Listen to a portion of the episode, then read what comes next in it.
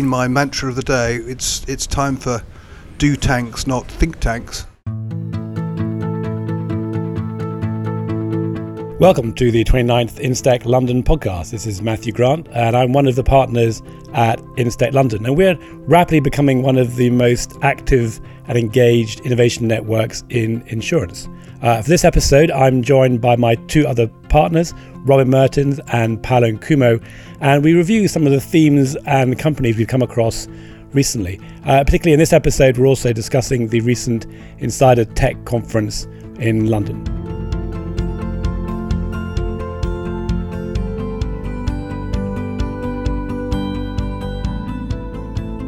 Here we are, the Instech London partners. We've actually now managed to bring all three of us together in one place, which is something of a record. Uh, no surprising, though, that we are in a place that serves liquid refreshments, so you may hear a bit of uh, bit of activity in the background. Uh, but in true Lloyd style, we are drinking tea and we haven't yet broken open a bottle of wine. Uh, we're here just on the back of the Insider Tech event in London, run, run by Insurance Insider. Uh, Robin Mertens actually gave a keynote after lunch, and uh, we're going to hear a bit about that in a minute. But Paolo, just turning to you first of all, uh, what sort of themes came out for you that you felt were saying something different about innovation and insurtech? What I actually found interesting in some ways was was that people were saying many of the things we've heard for the for the last few years. This is the third year of Insider Tech, I believe, and in in some ways.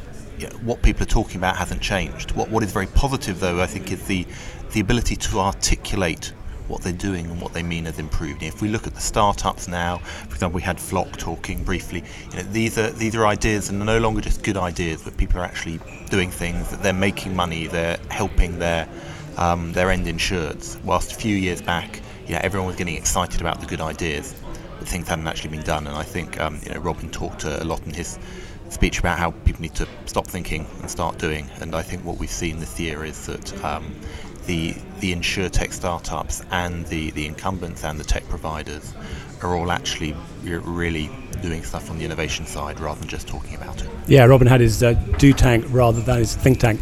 Uh, one thing that's interesting when Sabine van Linden was talking, she gave a stat of about 95% tech companies fail. I think that's rather unfair for insurance. I think your point about people actually doing things. I think a lot of the companies that maybe don't stay in the market for long, but they actually do succeed by getting acquired by and becoming part of the innovation team into the insurance. So I think it's not just you know, doing things, but actually they're now being embedded more deeply uh, into the um, into the marketplace itself. But Robin, for your uh, presentation, just picking up on some of the themes you had, because good to hear a bit about those. That we're going to uh, transition to that after this discussion, but just hear about some things you mentioned, and in particular, you know, what did you hear today that kind of resonated with what you were pitching to the audience? Well, my heart leapt when I asked how many people in the room had been to Instech London events, and it was well over half. So um, we must be doing something right. Uh, I also was gratified to see how many, uh, uh, you know, the age profile uh, to a point I've been making for some time. We need to be supporting uh, the under 35s. They get this, uh, and there are a lot of people there who are nodding sagely when I suggested that they represent the future and it's their tech that we that we need to be building. Um, look, I, have I've been consistent for many years now on, on the need to kind of um, let let the an- move the analogs gently over to see out the rest of their career and enable this generation of technology to be built. Um, I, I'm I'm was thrilled to see the whole Lloyd's prospectus chimed completely with what I would do. Uh, I think we need to learn the lessons of the past.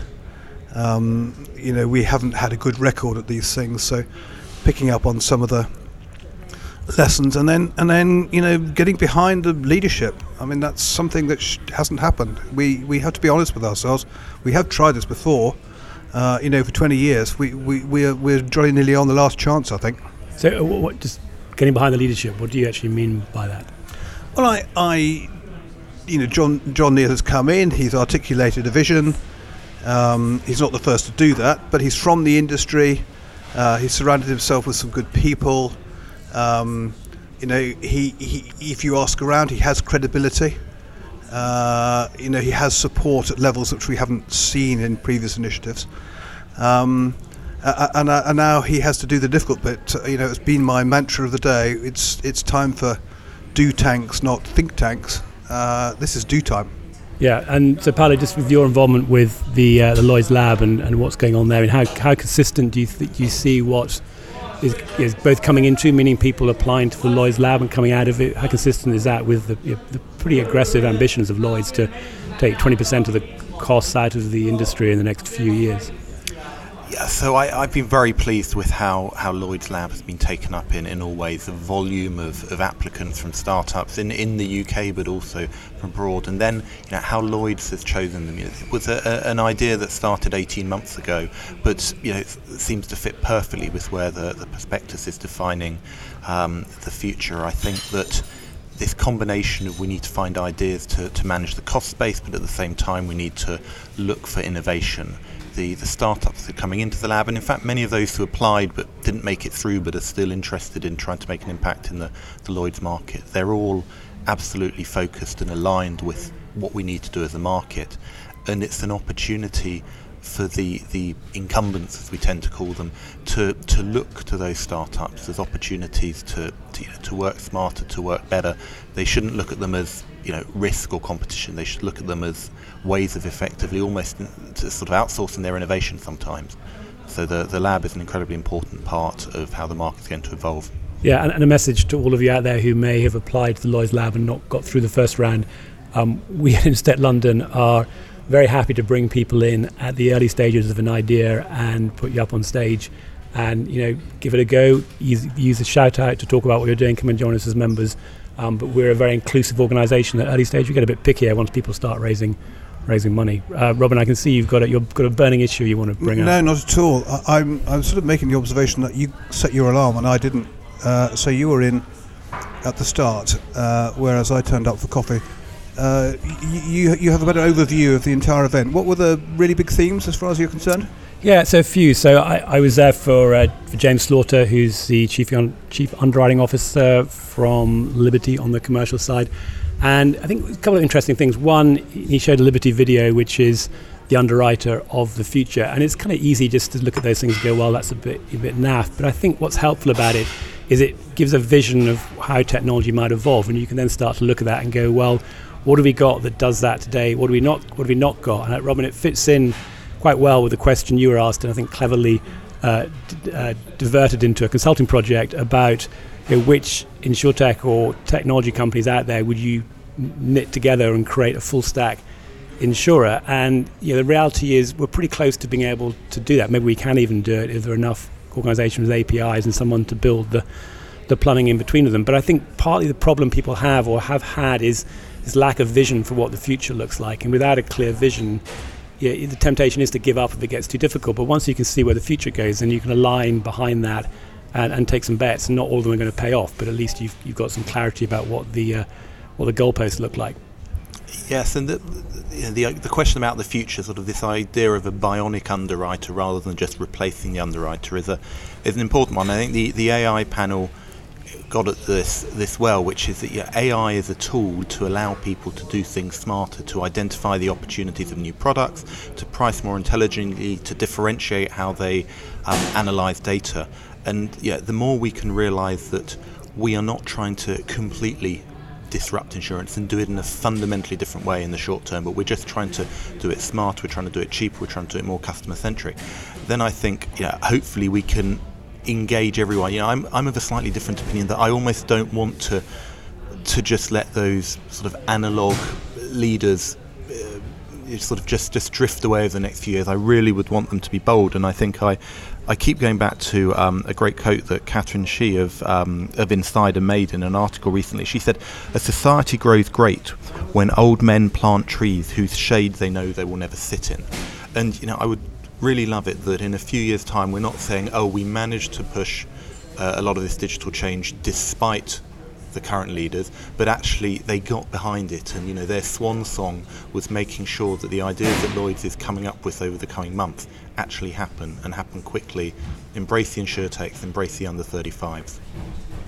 Yeah, I mean, it sounds like you were listening to Robin's presentation because the big theme of that was, you know, don't don't screw up the future. We've, we've managed to screw up so many things for the next generation that at least let's try and leave them with a uh, an insurance market that has got some some potential, and you can hear more more details from that. Um, and Robin, just a question for you. I don't know if you caught uh, Laurent Rousseau, deputy CEO of SCOR, presentation, but he was talking about his real enthusiasm for sensors and IoT and how that's going to make the whole process easier. And he had a really interesting uh, sort of way of thinking about insurance. He said insurers have got to get more sophisticated in the, in the ability to analyze data and actually you require sophistication to make better decisions more quickly using sensors and, and IoT. But from the front end, um, you, have got to make it simpler for, for the users. You you spend a fair bit of time trying to get insurers interested in, in IoT and sensors as various companies. I mean, where, where do you think the market really is in terms of seeing the, the benefits that are going to come through from greater deployment of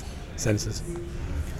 Uh, my um, history as an innovator suggests that um, I know I'm able to spot good things, but I can't get my timing right. Uh, and uh, I reckon um, uh, the same applies to IoT and sensors. Uh, I'm uh, I'm you know eight, 12 to 18 months into trying to persuade the industry to adopt more IoT. I'm appalled by the lack of uh, take up. I absolutely believe in it as the key to future risk monitoring, risk management, and ultimately into uh, dynamic underwriting. You, you can just um, feel it starting to turn. Uh, what's stopped it to date has been the perceived costs of adoption, and very much like telematics and motor, the idea that the costs of implementing it uh, make it uneconomic in terms of the amount of premium. I saw a beautiful business yesterday, which you know I've spoken about before, called Shepherd. They're going to move their commercial property IoT onto a subscription model. So the cost of implementing it disappears and it gets amortized over three years, and you just pay a per month cost for the analytics of the devices, uh, with the question being can one make the business case for adopting that cost in, in lower premium um, for the risks in, in, in question? And I think that moves the dial a little bit. I got excited about that. Good. Well, when Roman gets excited, watch out. So, Paolo, just kind of picking up on that theme a little bit, that kind of move to dynamic underwriting. That's one way this could this could move. But Another way that another thing could happen is actually the corporates themselves could realize that as they've got access to better information, they actually need less external insurance capacity and start to actually build up their own captives and, and retain it in house. Is that something you're starting to see with the companies you're talking to or some of the trends in the market? Yes, there's certainly a feeling of companies, you know, they're asking themselves, are they getting the right value for the risk transfer they're doing? And yet, this has always been a question. Frankly, you know, we've seen changing models of insurance over the years. The, the the question, especially around IoT, is that where this drives a significant reduction in incidents because you're able to preventively resolve a, problem with a ship engine rather than it conking out at sea, or where you're able to you know catch the fire before it comes a problem. You're able to spot that a pipe's going to leak before it leaks. This you know this fundamentally reduces the volume of claims, which in turn you know reduces the volume of required premiums. So, you know, there is a question both as to whether the models will change and more risk will be retained with only the sort of more extreme and catastrophic risks pushed out into the traditional insurance market. Um, but also overall, you know, in an ideal world, the total volume of claims, thus the total volume of premium will go down. And that's something that, that needs to be grappled with, you know, sort of intellectually people are already starting to think about it in the, the motor market. You know, ultimately with driverless cars, there'll be a completely different model which will change the um, you know the need for personal motor premium, and also in smart homes. You know, if if we stop having um, escape of water taking up 50% of the, the claims. You know, what does that mean for a typical home insurer where they're getting their premiums from? So I think, yeah, it's one of those perverse things that's what's ultimately good for the consumer and good for the end insured could actually be negative for the market. So one of the questions for the panel was around the role of brokers in particular. You know, what is the, the role for Lloyd's only accepting business that comes through a Lloyd's broker? You know, Robin, what's your perspective on this? Is that is that a critical part of the value that Lloyd's has? Is it only deals with accredited brokers, or do you think it needs to actually start going direct to the end consumer or allowing other third parties to place business directly into the market? Look, I think the future of Lloyd's prospectus was spot on. It's the first time that I've seen somebody articulating the idea that Lloyd's needs a simple risk exchange and a complicated risk exchange. Uh, I think that in terms of complicated risks, the role of the broker never fully disappears. Uh, they are risk advisors to the to the customer. Um, they provide advice on the nature of the uh, insurance required and where to find it. And and uh, you know, I would have thought that becomes less uh, premium orientated and more time and value orientated.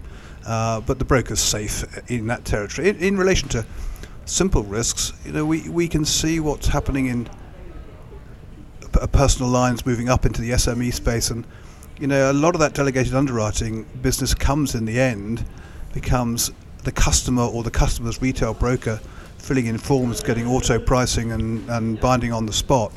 Uh, and the chains of intermediaries that are involved in that just must shrink. And it's a issue that Lloyd's needs to grapple with. It knows it needs to grapple with.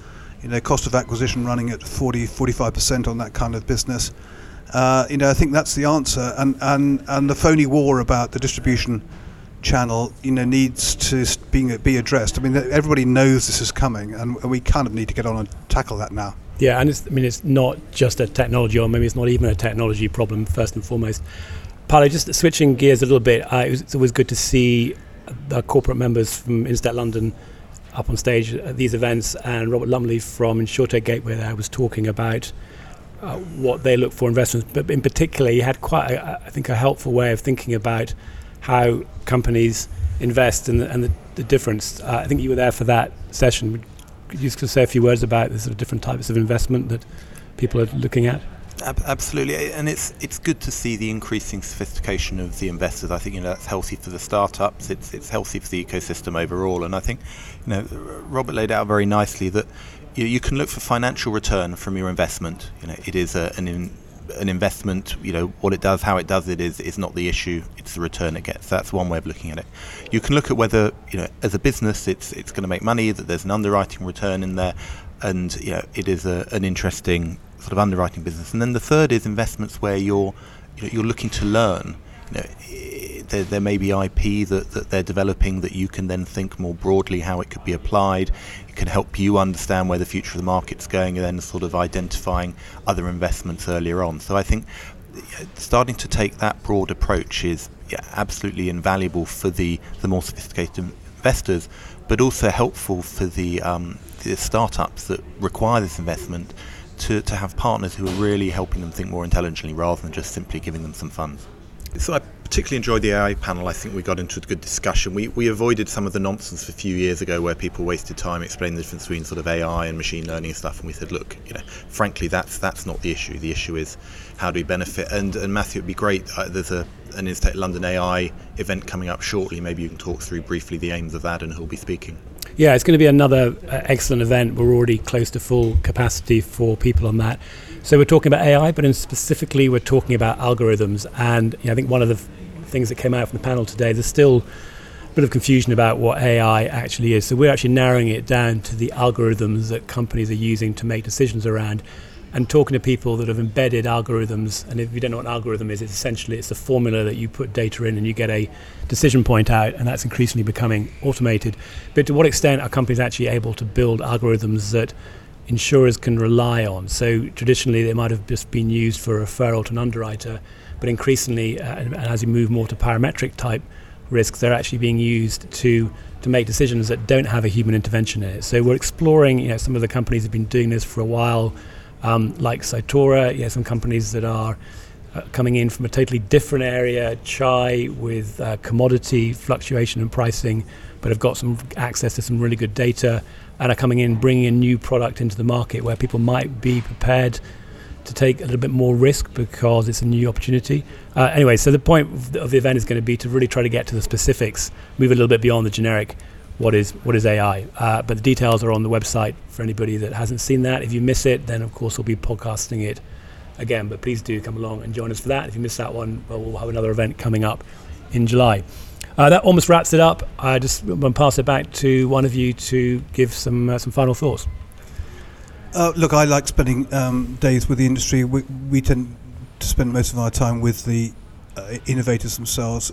Um, uh, my my takeaway today was, there's nothing much right now that the industry wants from innovation that isn't already there. It seems to me the winners and the losers are being determined. And if you want to see how much money people are raising, that genuinely kind of selects the winners. Uh, and I, my, you know, this is the week really when we've been um, reflecting on the Lloyd's future of Lloyd's prospectus. Um, my plea to them would be, you know, don't leave out uh, InsurTech. Uh, nearly everything that you need, maybe even everything you need, other than relation to uh, capital, is already built in various forms, and the community has a whole a huge role to play in the future of Lloyd's if you let it. Thanks to Insurance Insider, to Mark Geoghegan and his team there for putting on uh, you know, a really stimulating event. I had about 10 pages of notes from the comments and data on there. Thank you.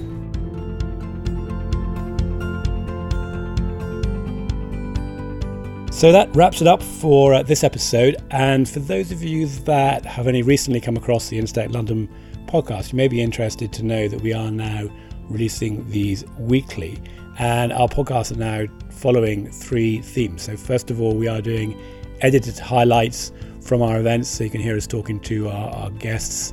Uh, secondly, we're doing some longer form interviews with some leading industry figures. And then thirdly, we are doing a sort of monthly catch up with a couple of the partners from Instech London on some of the major themes and companies that we're coming across a bit like what you've just heard just now. Uh, if you want to know a little bit more about what we're thinking and also learn about what events we've coming up, uh, you can either follow us on www.instechlondon or I do recommend you sign up for our newsletter as that is the fastest way to find out what events are coming up and you can also get a perspective on what we're hearing going on in the industry and some of the other events that are going on.